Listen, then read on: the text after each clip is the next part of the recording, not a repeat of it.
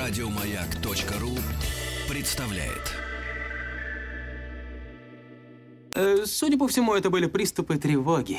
Что? Страха, синдром паники. Могу прописать успокоительное. Эй, взгляни на меня. Я что, на паникюра похож? Ну, та- Я так похож сразу. на паникюра? Стыдиться вам нечего. Любой невропат... Тебя что, выперли с ветеринарных курсов? У меня был инфаркт. Кардиограмма не подтверждает. Мужчина. Руководство по эксплуатации.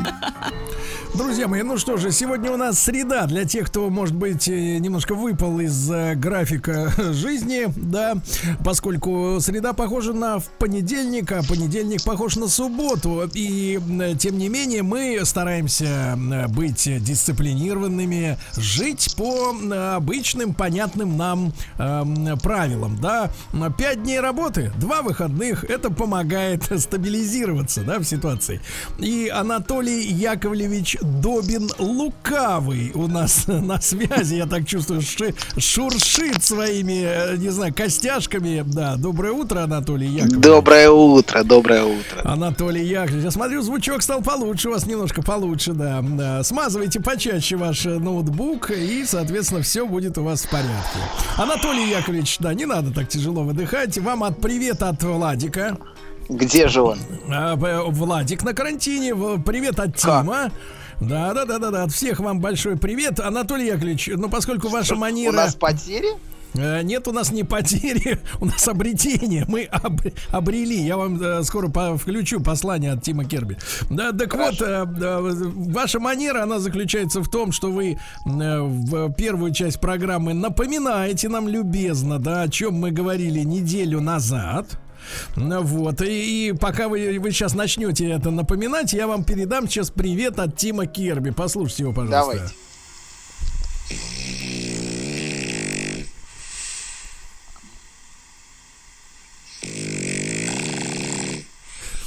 Ну, достаточно, мне кажется, да, хороший привет. Вот, Анатолий Яковлевич, прошу, прошу напомнить. ужа- ужасающе.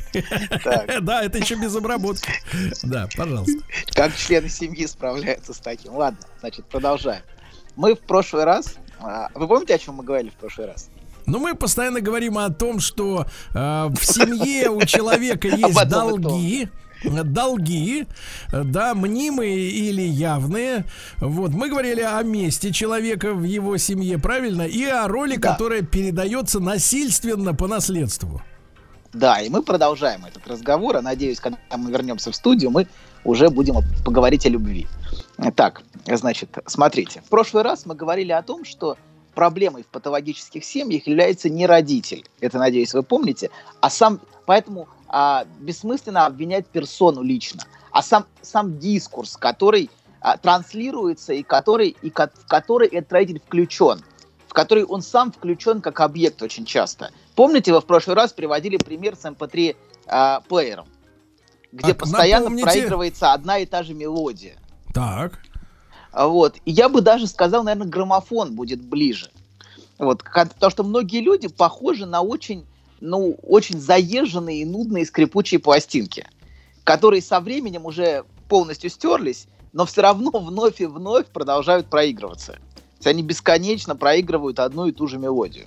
И если вы внимательно присмотритесь, или, наверное, прислушаетесь даже, то вы увидите, что во многих случаях люди а, совершенно не общаются друг с другом, а просто а, повторяют очень нудные и бессмысленные мелодии. А, в духе, например, «Я на тебя жизнь положила», ну вот это все. Вся вот эта нудятина, вот, она очень часто постоянно повторяется, а, и, она, и она является на самом деле монологом. В этом нет никакой, никакой возможности диалога в принципе. И любые попытки выйти за пределы этой пластинки, ну, там как-то расшевелить человека, например, начать шутить. Кстати, юмор очень хороший способ немножечко изменить, изменить дискурс. Потому что если, это, это, если эта пластинка повторяется, и вы начинаете шутить, то повторять ее гораздо сложнее. Мне кажется, Чем? Анатолий Яковлевич лукавый, я вас поправлю. Юмор это хороший а, способ разбудить топор в руках оппонента. Ну вот, да, вот в этом проблема, что здесь скорее будет топор. То есть это не дает человеку возможности по-иному взглянуть на себя, как-то посмотреть на себя, а скорее вызывает злость и раздражение. Послушайте, а Если кто, ты- кто это такой, кто хочет заставить меня посмотреть на меня по-другому? Ты кто? Ты вообще Кто ты? кто? Да, чё, кто ты? Берега попутал. Яйца курицу не учат. Вот, да, как-то так, да. Значит, э, да, есть такие, но есть такие, которым, знаете, не хочется постоянно быть подчиненным этому дискурсу. Например, дети, которые растут и которые пытаются как-то из э, как-то выйти из этой ситуации. Но не все хотят находиться в рабстве а, бесконечно одних и тех же пластинок, передаваемых из поколения в поколение. Короче говоря, любые попытки начать диалог отбрасываются практически всегда в этих ситуациях. И построить его невозможно. Это диалог в принципе. Вот. И, по, и проблемой, так вот, проблемой, которая растет, а, для, для человека, который растет в такой семье, является как раз лояльность вот этому постоянно повторяемому дискурсу. Вот, например, Слушайте, этот долг, Анатолий он- Яковлевич, Анатолий Яковлевич, Да. малый- маленькая ремарка. Дело в том, что у нас э, э, э, выходит в эфир новый проект по вечерам. По вечерам Так. он называется «Подмосковные вечера». Да, соответственно. И вот не далее, как в понедельник, э, я беседовал э, в последней части этой программы, в третьем часе, м, вот э, с вашим, ну, я теперь уже понимаю, заклятым оппонентом э, Димой Зицером, да?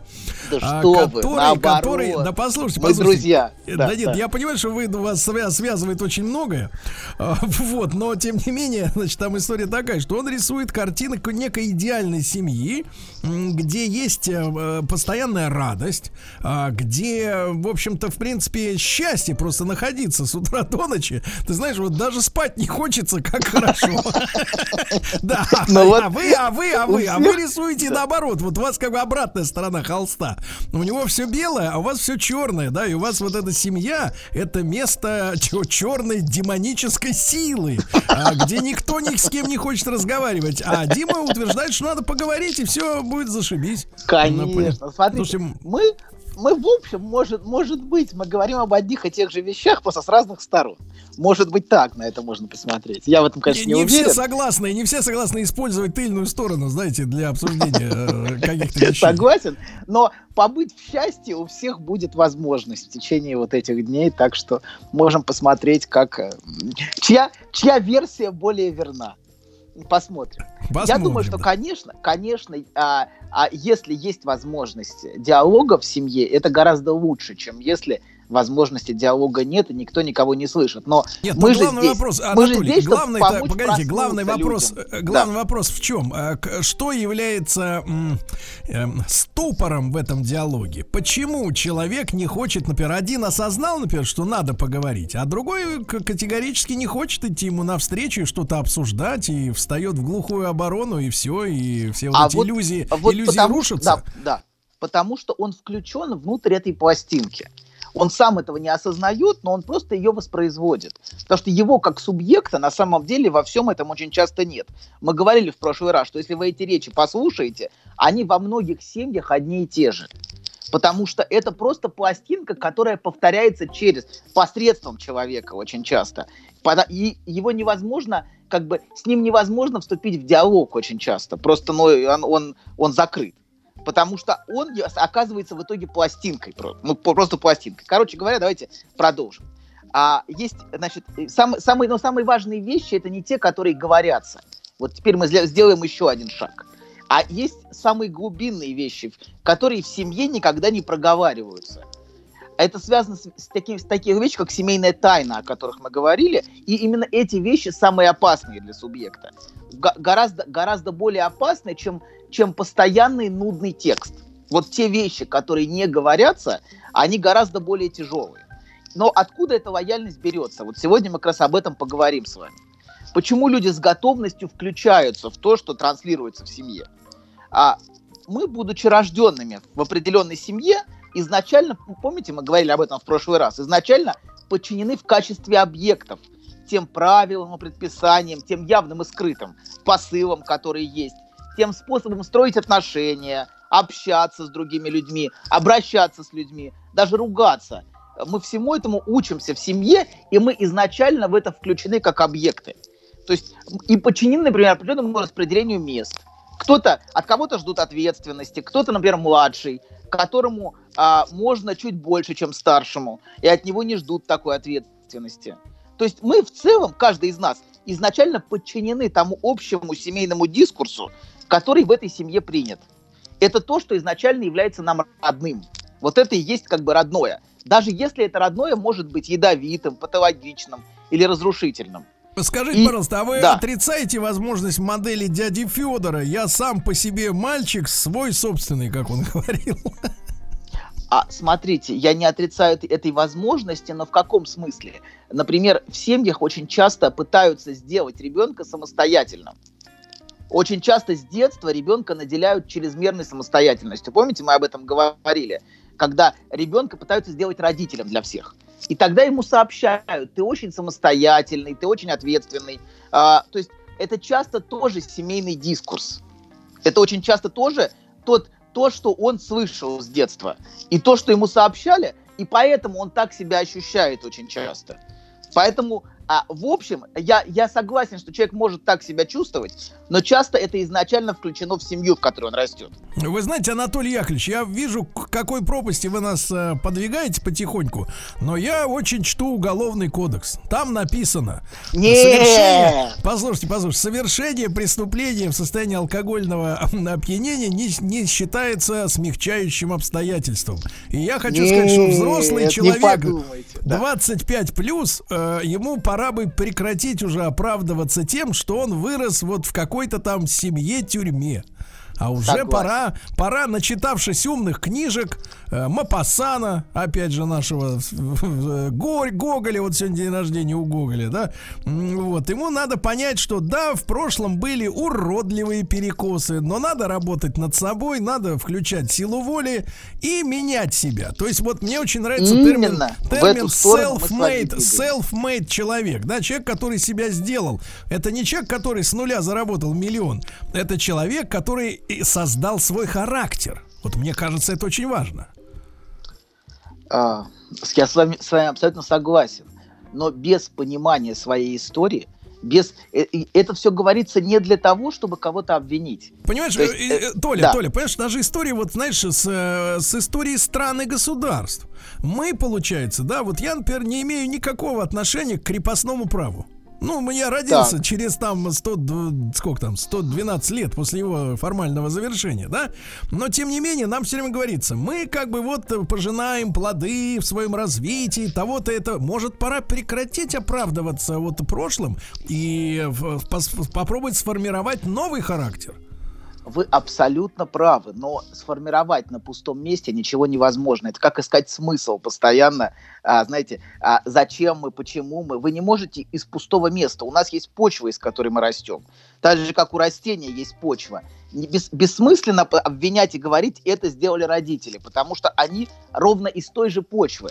Но а, чтобы понять свое место и понять себя, и освободиться от этого, мы должны понимать собственную историю без понимания собственной истории и без понимания а, там, истории в каком-то смысле рода, в который мы включены, в широком смысле, без понимания, например, истории страны, мы не поймем, а, куда мы движемся, зачем мы движемся, зачем мы существуем. Но мы не можем каждый раз создавать новую страну, понимаете, да, каждый там Слушайте, а в 40 этом лет. смысле, а вот смотрите, э, э, доктор, а в этом смысле, если уж так геополитически, американцы более свободные люди, поскольку они как бы на пустом месте, эм, ну, немножко там скальпы поснимали индейцам и все, на пустом месте создали цивилизацию. То есть э, в Штатах нет этого давлеющего э, бэкграунда в виде там средних веков э, э, и так далее. Они, конечно, напяливают на себя иногда доспехи м, спецназа римского, да, говоря, что они продолжатели третьего Ри- там Рима, да, но тем не менее всем же понятно, там со- собрались каторжники, шулера, э, жрицы любви,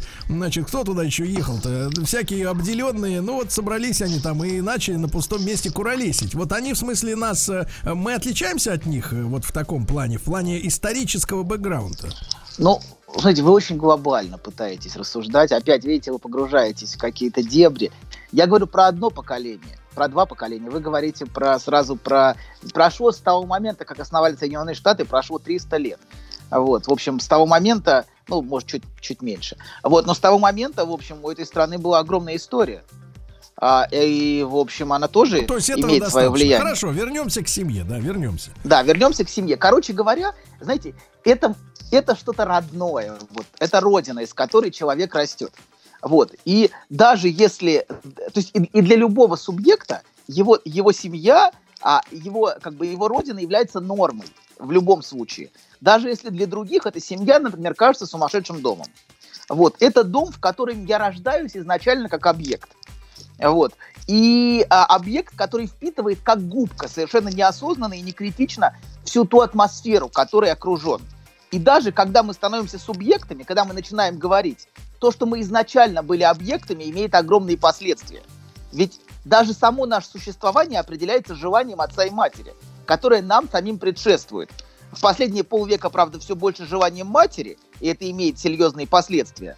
Но то, что мы когда-то были объектами, продолжает всегда влиять на нас в форме бессознательного. Я бы даже назвал бессознательное остатком в, на, а, в нас нашего изначального существования в качестве объектов. Я сегодня это поясню, не, не пугайтесь. Анатолий Яковлевич, Например, а вот мать- в этой, Да. Анатолий Яковлевич, маленькая ремарка, а в этой связи, потому что я все-таки, так сказать, мужчина, э, да, чуть не сказал эпический. Вот. Я все-таки хочу, глобально, хочу глобально, да, хочу глобально посмотреть. Вот смотрите, э, вы правильно сказали, ребенок рождается по воле родителей, да? Да. Вот. И, и в, этой, в этом связи, э, в этой связи можно ли назвать рождающегося человека изначально невольником, потому что Да. он является плодом чужой воли. А Он не Абсолютно, подписывал конечно. никаких документов, у него не спрашивали согласия. У некоторых даже, э, когда вот люди, э, э, значит, ругаются в семьях, да, я, говорит, вас меня не просил рожать, кричат э, такие, так сказать, Это экзальтированные люди. беспомощная защита, конечно, но всегда мы являемся изначально не субъектами. И чтобы стать субъектами, чтобы принять ответственность, ответственность за свою жизнь на себя, нам придется пройти большой путь. Вот эти все вопли «я теперь сам решаю», а они все на самом деле беспомощный крик. Мы должны знать себя, свою историю, чтобы не наступать на те же грабли, например, и не воспроизводить их бесконечно, бессознательно. Вот, поэтому да. Поэтому, конечно, мы изначально являемся невольниками. То есть мы являемся, как бы, если слово невольник обыграть, он- нет нашей воли в этом, понимаете, да, в том, что мы появились. А, и, ну, и, и что, и чтобы наша воля появилась, требуется большая работа, чтобы мы чувствовали, что это моя жизнь. Но давайте я вам пытаюсь привести пример про существование в качестве объекта. Например, мать, пережившая утрату первого ребенка, рожает второго ему на замену. Это очень хорошо выражено в фильме «Искусственный разум». Я надеюсь, что когда мы будем с вами обсуждать фильмы в ближайшей перспективе, этот фильм войдет в наше обсуждение. В этом фильме есть... Вы, вы смотрели этот фильм, Сергей? Я должен сказать, что получу удовольствие в ближайшем будущем. Хорошо, ладно. В этом фильме а, ребенок-робот берется на замену потерянному ребенку. Там ребенок, ну, впадает в кому или, ну, гибнет. Ну, допу- доп- допустим, Погодите, погодите, как называется сериал?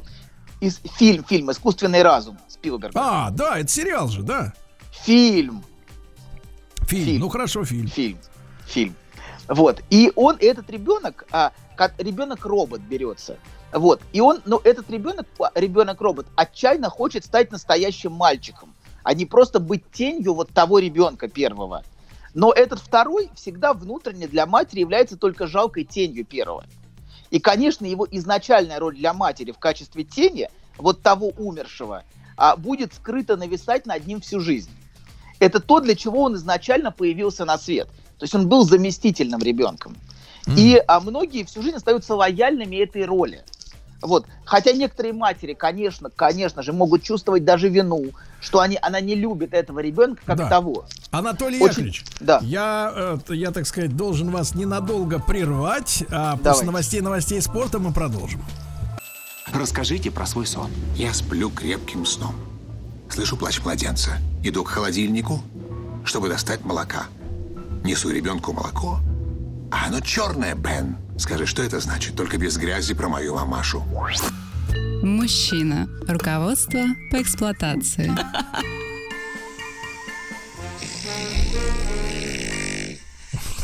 По-прежнему с нами вместе Тим Керби.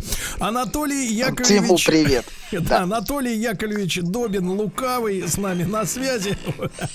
Да-да-да. Говорят, что да, говорят, что Анатолий Яковлевич какой-то сегодня очень серьезный, да. Вот. И очень странный звук у доктора, как будто он четкий крутит. Поверьте, друзья мои, это не четкий. Доктор нарезает чеснок. Единственное его, э, значит, э, э, как это сказать, это не якорь, это, как это сказать, в мире опора. Вот, опора. Чесночок режет, да, прямо на ноутбуке. Друзья мои, а, ну что же, Анатолий Яковлевич, нужно пояснить все-таки, пояснить, э, да. Вот, э, Сейчас, сейчас будем пояснять. Вторая Давайте. часть посвящена именно этому. Поехали. Да. Хорошо. Смотрите, мы остановились на том, что а, на примере с а, ребенком, рожденным на замену умершему а, перед перерывом. Вот. И было два известных художника, которые были рождены на замену умершему ребенку. Первый это Винсент Ван Гог, второй это Сальвадор Дали. Винсент Ван Гог был рожден на замену первому умершему ребенку, который был рожден до него. И это похоже, что нависало над ним страшной тенью, от которой он никак не мог избавиться. Даже его день рождения был ровно тем самым днем, когда родился мертворожденным первый ребенок, через год. И даже его имя, Винсент, было именем первого умершего ребенка, по которому скорбили его депрессивные родители. То есть изначально у него не было даже своего имени, он был лишь тенью вот того ребенка, а, который был до него. То есть он был ребенком без собственного места и фактически без собственного имени изначально. Он без жизнь- личности, да, можно сказать, без личности. Ну, слово личность, наверное, громко сказать про новорожденного ребенка. Я не уверен, что это, а, а, ну, что это уместное слово. Но без собственного места, потому что имя это же и место, правильно? То есть каждому дается свое имя, то есть свой- фактически свое место внутри семьи. А, вот. И, а, и его место было очень четко связано с местом мертвого ребенка, рожденного до него. И он всю жизнь отчаянно метался, пытаясь найти себя. Это видно, насколько отчаянны были его попытки смена а, деятельности в самом начале, до тех пор, пока он не стал рисовать. А, вот, но до этого момента это было отчаянные метания невозможные. Вот. Но, возможно, он никогда не стал бы Винсентом Ван Гогом, каким мы его знаем, если бы не его страдания. И не его отчаянная попытка хоть немного освободиться вот от тени того идеального образа умершего брата. А, стать кем-то, то есть иметь собственное бытие, иметь собственное место и имя, а не занимать место покойного. И фактически он сам создал себе имя, если так на это можно посмотреть. То есть теперь Винсент Ван Гог это определенно именно он, а не тот первый Винсент, на замену которому он был рожден. И, кстати, э, очень интересно, что главный биографический документ, который остался от Ван Гога, это его переписка с единственным по-настоящему близким для, для него человеком, его младшим братом Тео. А очень много значили для- друг для друга. И еще интересно, что его брат Тео родил сына сразу после самоубийства Ван Гога в 90-м го- году. То есть фактически через, ну, через 9 месяцев там примерно там разница. И назвал его тоже Винсент Ван Гог. Брат Тео, когда вот Винсент э, застрелился, он родил сына и назвал его тоже Винсент. А сам Тео И сын с ума. стал братом, да, я так понимаю. Ну, в каком-то... И са- А сам Тео меньше, чем через год умер, тоже сойдя с ума. После самоубийства брата. Вот. Это показывает, насколько тесные и глубокие бессознательные связи могут быть внутри семьи. И что от них невозможно вот так просто взять и отмахнуться. Хотя многие скажут, что это просто совпадение. Но очень много вокруг таких глубоких связей, которые, ну, а, я понимаю, что а, это может быть названо мистикой, но я думаю, что, по крайней мере, интересно посмотреть на это ну, под каким-то другим углом, чем просто отрицание. Что существуют связи внутри семьи, между, между людьми, д- годовщины, например, что Ви- Винсент Ван Гог родился именно в этот день, когда умер его прошлый, его, его брат до него. Вот эти вещи, они имеют очень большое значение для истории субъекта. Вот. Например, есть синдром годовщины, когда в годовщину какого-то события у человека начинаются какие-то симптомы появляться. Ну вот второй пример. Это Сальвадор Дали. Он тоже был рожден на замену брату Сальвадору, умершему э, до его рождения.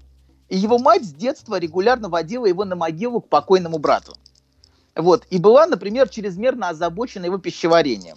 Потому что именно от проблем с пищеварением умер первый двухлетний Сальвадор.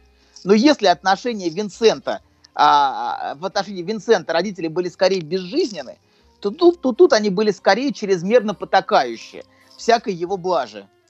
Вот.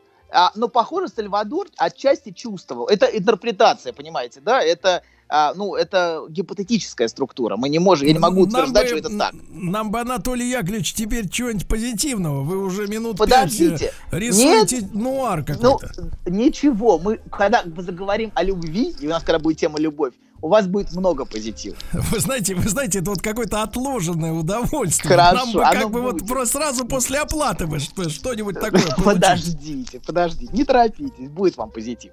Вот. Короче говоря, значит, а, просто, а, просто э, человеческая, человеческая история пропитана, а, не, ну, пропитана, есть позитив, но позитив вы можете слушать вместе с Димой Зицером. Вот, а со мной давайте слушать ну, про, наконец-то, те, про ту боль, трагедии, да. а, раны, которые есть, потому что это именно то, с чем ко мне обращаются, и то, что, угу. мой, то, что наша работа призвана залечить. И мы не можем от этого отворачиваться. Смотри, наконец-то вы начали попинывать своего оппонента. Это нет, хорошо. Он Это уже оппонент, первый, первый путь к дуэли. Да, да. Нет, на Черную нет, речку нет, поедем. Нет, Зицер, нет, Зицер я... в Ленинграде живет. Туда, Хорошо. туда вас поведем. Хорошо. Короче, продолжаем. схематически вы больше похожи на Пушкина. Хорошо. Продолжаем. Значит, короче говоря, если в отношении Винсента родители были скорее безжизненны, Тут они были скорее чрезмерно потакающие всякой блажи Сальвадора. Но, похоже, сам Сальвадор отчасти чувствовал, что чрезмерная любовь адресована не только ему, но и его покойному брату.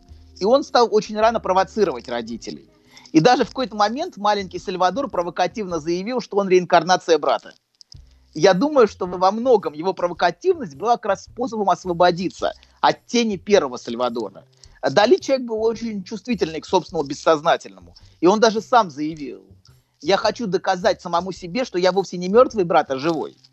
Вот. И судьба вот этих двух людей, собственно, Ван Гога и Дали, а, иллюстрирует нам, как по-разному, насколько различно люди могут справляться с травмой, и насколько по-различному может складываться их судьба. Хотя, вроде казалось бы, внешне травма схожа. Казалось, Скажите, пожалуйста, Анатолий схожи. Яковлевич, да. Анатолий Яковлевич, а у вас художники какие-нибудь, ну или мазилы там вот эти, не уводили женщину, не, не, не подрезали вас где-нибудь в пробке, потому что ну, вы создали хватит. в аудитории ощущение, что среди художников нормальных нет, это попахивает какой-то местью такой цеховской. Но смотрите, смотрите, а, один, один, а, я не помню, кто, известный писатель, а, по-моему, в общем, не буду, то, что он сказал, я не настолько велик, как Кавка, потому что мое страдание не было так велико. Вот. Поэтому в некотором То есть, смысле смотрите, страдания... а вот, вот очень да. интересный, очень интересный разговор. Посмотрите, мы в прошлом часе, вы же наверняка подслушивали, да? Нет, нет. Э, с нами Я был не еще один. чужие разговоры. С нами был, мы на радио, здесь это здесь наоборот так и надо делать. А, так вот, а, извините. Так вот, смотрите, у нас есть такой наш друг Леша Каспаржак, да? Он ратует за новое образование, за новый мир, вот, правда, очертания которые, которого никому не известны, да, то есть мы как бы, вот, я уже сказал об этом, мы взлетели, но куда мы летим и как мы там окажемся и что там нас ждет, мы не понимаем. Вот. И э, товарищ Каспаржак, да, тоже вот говорил, что а, действительно, мы все должны, мы все рождены для мечты, для творчества, так далее и тому подобное. А вы сейчас провели такую параллель, да, ну Кавкой, конечно, да, с Кавкой со своим. А, это муж, мужчина, да, насколько я помню. К- так Кавка, вот, э, Кавка. да, да, хотя фамилия странная. Э, так вот, вы провели, смотрите, страдание обеспечивает глубину таланта. Если мы все рождены для творческих профессий, то, э, соответственно, достичь какого-то какой-то высоты э, нам нужно только через мучение, через страдания, через переживание, через унижение. Не Но... стра... Нет, нет, подождите, не страдания обеспечивать, а то, как мы с этим страданием еще исправляемся. Некоторые могут от своего страдания убивать, других мучить, третировать, а, насиловать. Нет, а ну в тепличных, в тепличных, давайте так. это ну, разные просто, пути. Э, ну просто Поэтому скажем, путь... Анатолий, Анатолий, ну то есть в тепличных условиях так называемой, я бы сказал, э, идеальной зицеровской семьи, э, то настоящий творец, он никогда не появится, правда? Э, в Но не бывает, к сожалению, вот эта, вот эта идеальная семья, это в некотором смысле а, прекрасный миф. Любая, в любой семье есть проблемы, трагедии, а, горечи, она, смотрите, это, это не одно поколение, и не одно поколение, но это, это- мы включены в род в целом. Вот, а, а, наша, и наша включенность, а, понимаете, в, в огромную историю. И история любой семьи пропитана болью и, и радостью, конечно, тоже. Но и болью, и болью тоже. И поэтому вот этого мифической идеальности я в нее не очень верю. Но я, я верю, что семья может приносить радость, но когда мы, а, но, но когда мы знаем, а, и у боли тоже внутри семьи. И когда мы, мы принимаем и то, и другое, а не отрицаем, и не говорим, давайте не говорить о плохом. Вот когда мы можем говорить обо всем, вот это и есть, когда я могу говорить, о чем я захочу в семье. Это для меня и есть семья. И о том, что, а, и о своей боли, когда от нее не отмахиваются, например, и не говорят, давай поговорим о хорошем. Это очень важно, чтобы в семье было пространство для разговора о, то, о том, что я хочу, чего не хочу, вот, а, э, люблю ли, не люблю ли, желаю, не желаю, чтобы для этого, для всего было место для принятия, понимаете, всего Ну, этого. Погодите, погодите, Анатолий, а ведь ведущие классики литературы говорят, что, ну, не всякая правда, она во спасение и, так сказать, э, во благо. Неужели вы действительно выступаете за то, чтобы в семье иметь возможность э, раскрывать варежку, как говорится, по любому поводу и знакомить своих близких с любыми, даже самыми мерзкими своими измышлениями? Ну, см- смотрите, но если раньше семья была необходима для выживания субъекта, а, то сейчас а, этой функции в семье нету. Мы видим, что насколько быстро семьи распадаются. А, Но сейчас очень важно... Сейчас, кстати, распад семье. Это замедлился. возможность- Распа- Анатолий, распад замедлился, ЗАГСы закрыты для разводов. Вот, так что хоть чуть-чуть полегче Хорошо, стало. да. Я, я уверен, кстати говоря, говоря, что в, в этот момент, во-первых, э, э, как ни странно, все-таки скандалов будет поменьше, поскольку страх а, перед внешним, внешним а, как бы, а- агентом, он снижает, немножко снижает напряжение. То есть оно все спроецировано за пределы двери. Поэтому на какое-то время, в каком-то смысле, люди получают передышку. Но и, я уверяю вас, роста рождаемости не будет. Людям не до повышения рождаемости, к сожалению. А, нет такого... Да, да, вот, вот, вот так. Да, да. Рождаемость увеличивается, но вот таким образом. Вот, да. Мужчина. Руководство по эксплуатации. Сбросил тяжесть Анатолий Яковлевич Добин Лукавый, наш э, парапсихолог. Давайте так, обитатель кожаного дивана, да, я так понимаю, вы же полулежа с нами разговариваете.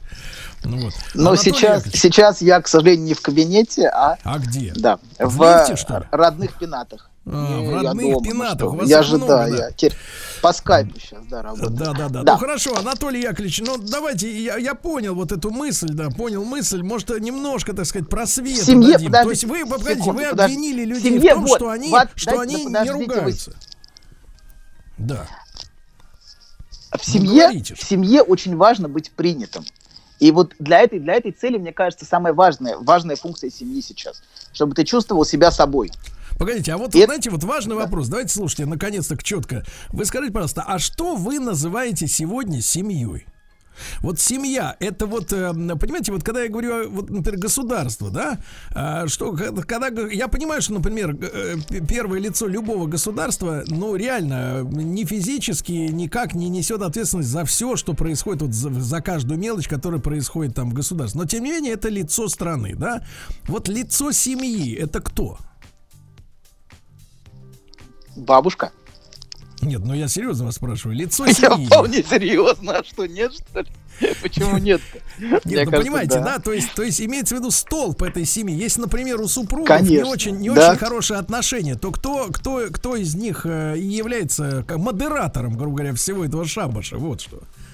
Теща или свекровь? Нет?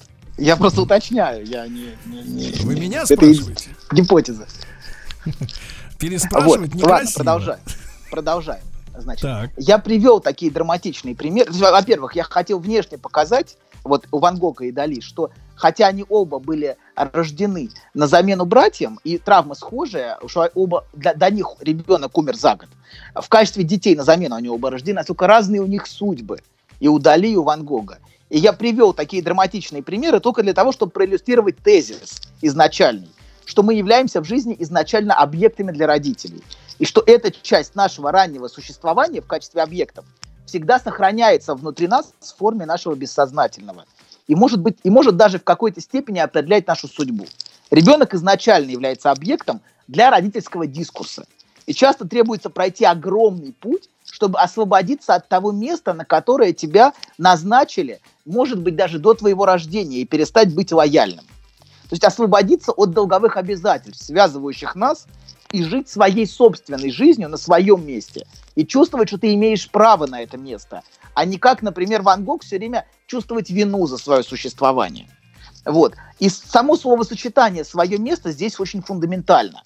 Многие, например, говорят, я не живу своей жизнью. Вы, наверное, слышали такое. И они, ну, они сами, когда говорят, не понимают, насколько точно они говорят о себе. Человеку важно иметь свое собственное место и быть вправе на него. Например, Ван Гог, похоже, как ребенок, изначально был лоялен родительскому страданию и их боли. И никак не мог освободиться, чтобы занять свое собственное место и жить своей жизнью. Он все время отчаянно метался, пытаясь найти себя. И, кстати, у него даже своих денег изначально практически никогда не было. Вот своих денег. Он все время жил на помощь братов. Там. Ну, в общем, с деньгами у него всегда... То есть он не мог даже себя содержать. У него не было вот этой возможности внутренней.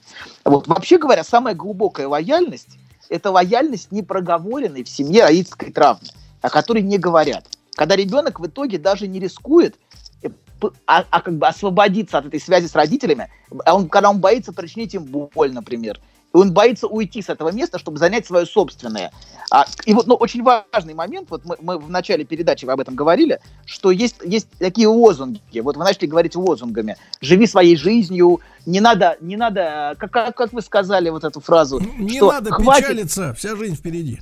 Да, да, да, но вот эти бесконечные пустые лозунги, которые мы все время слышим, Проблема в них в чем? Что без понимания той истории, в которую каждый из нас был включен, и без понимания тех связей, которые нас держат, в том числе связи с, с родителями, с их дискурсом, с их историей, с тем местом, которое мы занимали для них, без понимания нашей скрытой привязанности освободиться невозможно. Именно понимание нас освобождает а не просто, а не просто вот эта, нарцисс... ну, как вот эта нарциссическая игра в независимость. Это будет а просто можно заявление. Я, можно я задам да. им э, такой вопрос э, тоже на геополитическую тему? Скажи, пожалуйста, а люди, которые громче всего кричат о свободе, может быть, э, это как раз вот жертвы подобных цепей, которые их пристегивают к прошлому, к их семье, да. и, в общем-то, эта потребность как бы идет у них изнутри, а не из-за того, что кто-то там что-то там чувствует несвободу какую-то, еще что-то. Смотрите, фундаментальный связь? механизм, который который существует у человека, это проекция.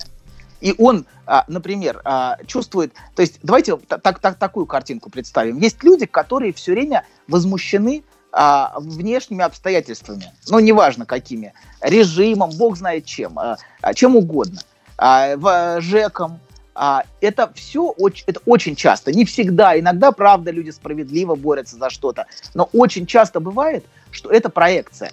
Проекция того, что происходило в семье, например что они чувствовали подавление а, а, в семье а, со стороны со стороны отца или матери, но они не могут прямо противопоставить это родителям внутренне.